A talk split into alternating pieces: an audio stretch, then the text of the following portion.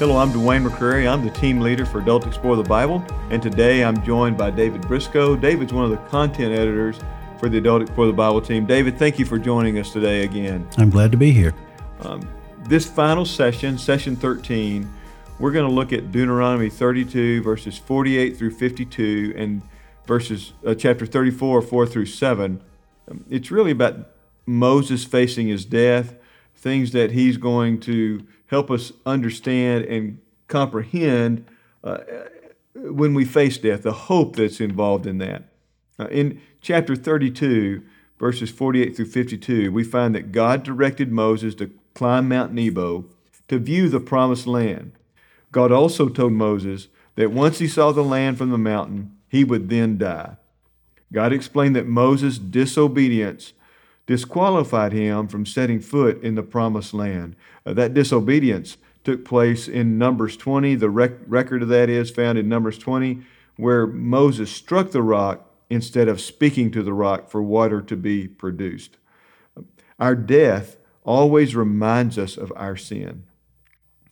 In chapter 34, verse 4, God meets Moses on Mount Nebo declaring that the land Moses saw would be the land promised to Abraham, Isaac, and Jacob. God's grace is found in this passage in the presence uh, of God. Um, God's allowing Moses to view the promised land was an act of grace.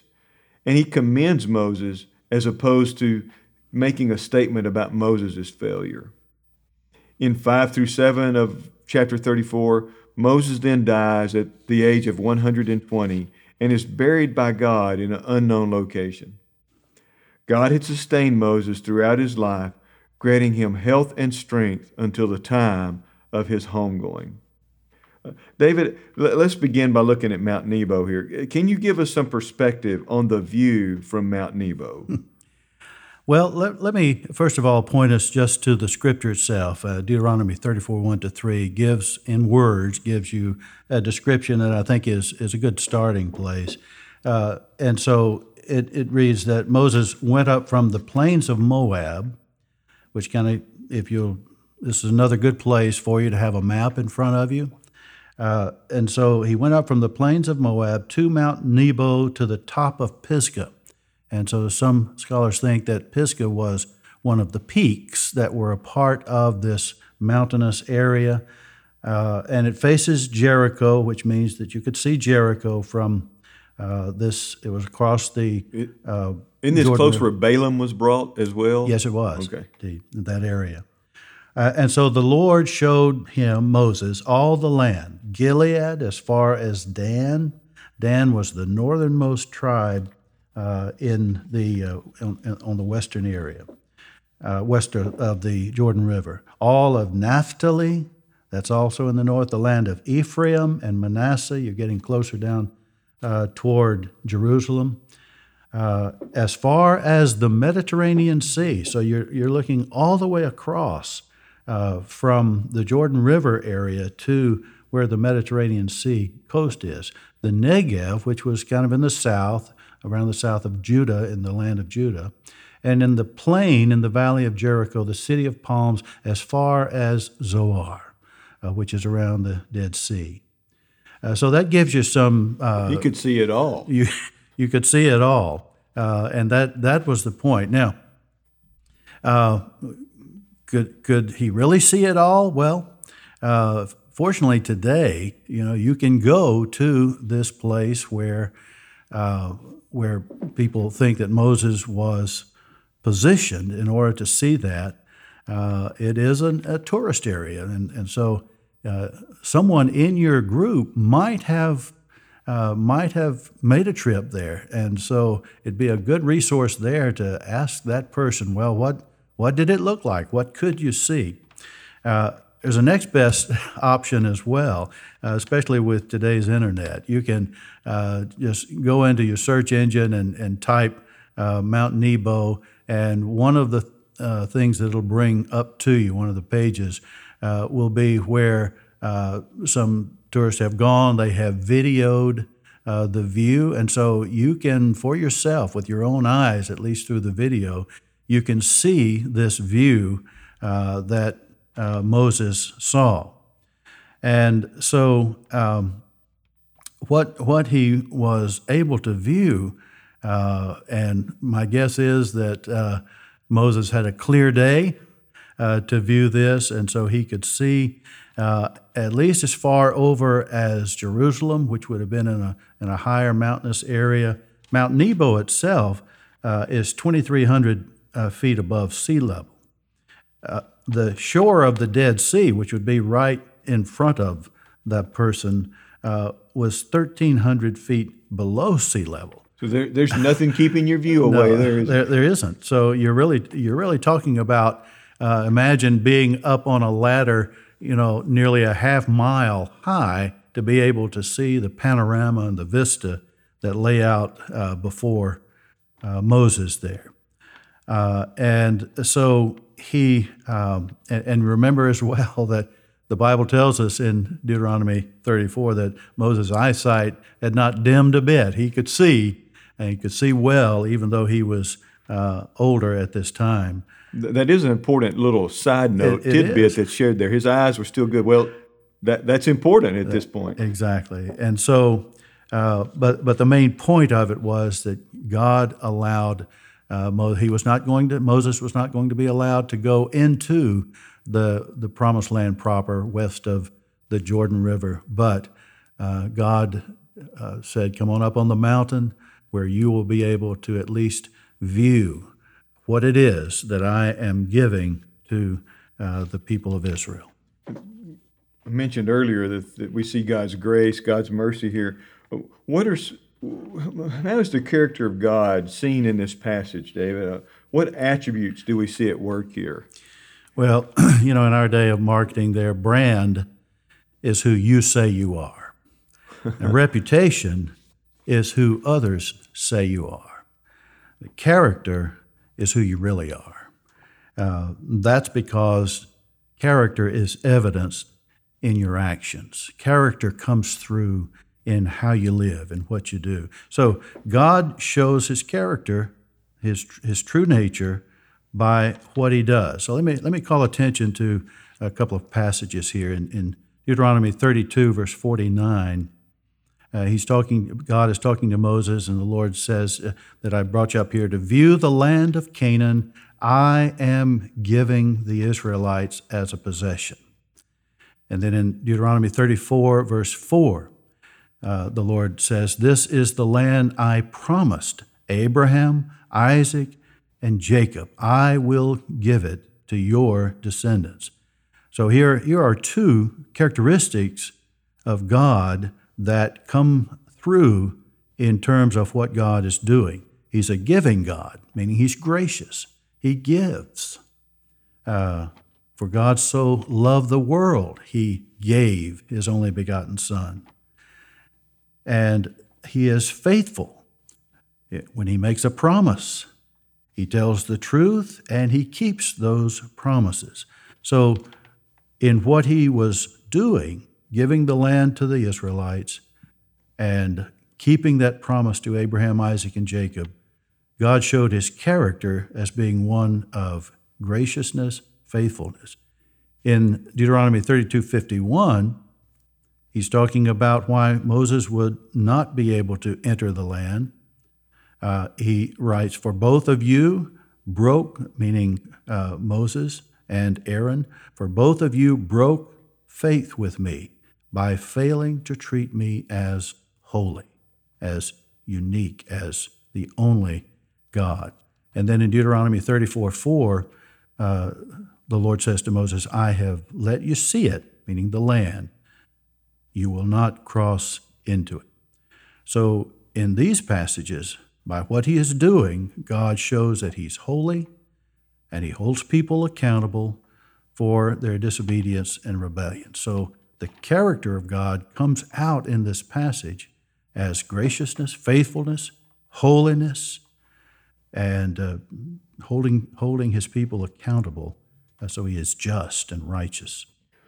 One of the summary statements for this lesson is that God's grace is found in His presence.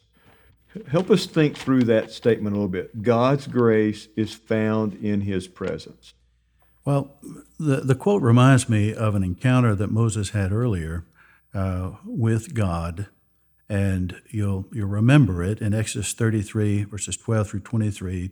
He had gone on the, onto the mountain to receive the Ten Commandments. Meanwhile, Aaron led the people below, and they made a golden calf, an idol, and began to worship that idol. And so uh, God sent Moses back down the mountain, and uh, he, he called for accountability and punishment of the people. And at, at, at one point, except for Moses' intercession with the Lord, the Lord was ready to destroy the people and to start over with Moses. Well, Moses uh, pleaded with the Lord, and then when the Lord agreed that he would, uh, he would carry the people uh, at least through the wilderness, but that generation of people would not enter the land. The next generation would. Uh, then the Lord, uh, Moses, Moses made a request of the Lord. He said, Lord, if your presence does not go with us, with the Israelites, if your presence does not go, don't make us go up from here. In other it was words, all about the presence. Absolutely. Moses was saying, we, we, we're nothing. We can't make it. Uh, there's no reason for us to leave here if you're not willing to go with us. And that's the moment in which the Lord then passed in front of Moses and proclaimed this The Lord is a compassionate and gracious God, slow to anger and abounding in faithful love and truth, maintaining faithful love to a thousand generations, forgiving iniquity, rebellion, and sin, but he will not leave the guilty unpunished. We were talking about character earlier, that same character being shown in this passage there. And so, there at that point, Moses felt the presence of God, uh, experienced the presence of God, and begged that as the people moved forward toward, through the wilderness, toward the promised land, that God would make his presence stay with them. Well, here we come to his dying days, Moses' dying days. And here was the Lord right there with him again. His presence was right there. It had been with him all along. Uh, in fact, we find in Deuteronomy 34 6 that the Lord personally took care of Moses' burial from, from the start to the very finish, the time when uh, Moses died. The Lord's presence was with him and with his people. Thinking about that, you know, Moses is still as strong as he had ever been, it appears. He still was capable of living past 120. Um, how do we balance this idea of the sanctity of our of life and the promises of heaven, uh, the promises of God's presence for eternity? David, let me ask you this question: How is death an act of God's mercy? Well, that is an interesting question, isn't it? And and that's because you know, first of all, we need to acknowledge that Scripture, from start to finish, presents death as the enemy of life. Uh, it, it, it, begins in the beginning. Genesis 2 16 and 17, God told Adam not to eat from the tree of the knowledge of good and evil. And then he said, For on the day you eat from it, you will certainly die. And so death was a consequence of disobeying God from the very beginning. Uh, and, and Paul, in his letter to the Romans, Romans 6 23, says, The wages of sin is death. But the gift of God is eternal life in Christ Jesus our Lord. And then later in, in 1 Corinthians chapter 15, where Paul was talking about the resurrection of Christ and, and the resurrection of believers uh, because of Christ's resurrection, uh, he said very pointedly the last enemy to be abolished is death. So let, us mark that down, first of all, that scripture from start to finish presents death as enemy of life. But let's, let's go back a moment to that scene in the Garden of Eden. In Genesis 3.24, uh, we're told that the Lord drove the man, Adam and Eve, out of the garden, stationed the cherubim to guard the way to the tree of life. Now, that, that tree of life kind of disappears from the scene in Scripture until Revelation 22 2. And guess what? That tree of life is in heaven, where death is no longer found. And so uh, the idea then that for the believer, because of the resurrection, God's power to bring life out of death, uh, you get a different perspective on death. It's still the enemy, and yet Christ has overcome it. Christ has taken the sting out of death. There's a passage in the personal study guide that I think says it well. It's talking about Moses uh, just before uh, the scripture says that he died. And it's just sort of thinking about, reflecting on that, that scene. Uh, and so the writer says Imagine the pain Moses would have felt remaining outside the land while the people ventured inside, or the pain the people would have endured by leaving Moses behind. And so the writer goes on to say the most merciful thing God could do was to take Moses home with him at the end of a long and fruitful life. And so, for Moses and for every believer, death has become not some kind of less than alternative. It is the door to the very best God offers because it means living eternally with Him. And that, that's what Paul was saying.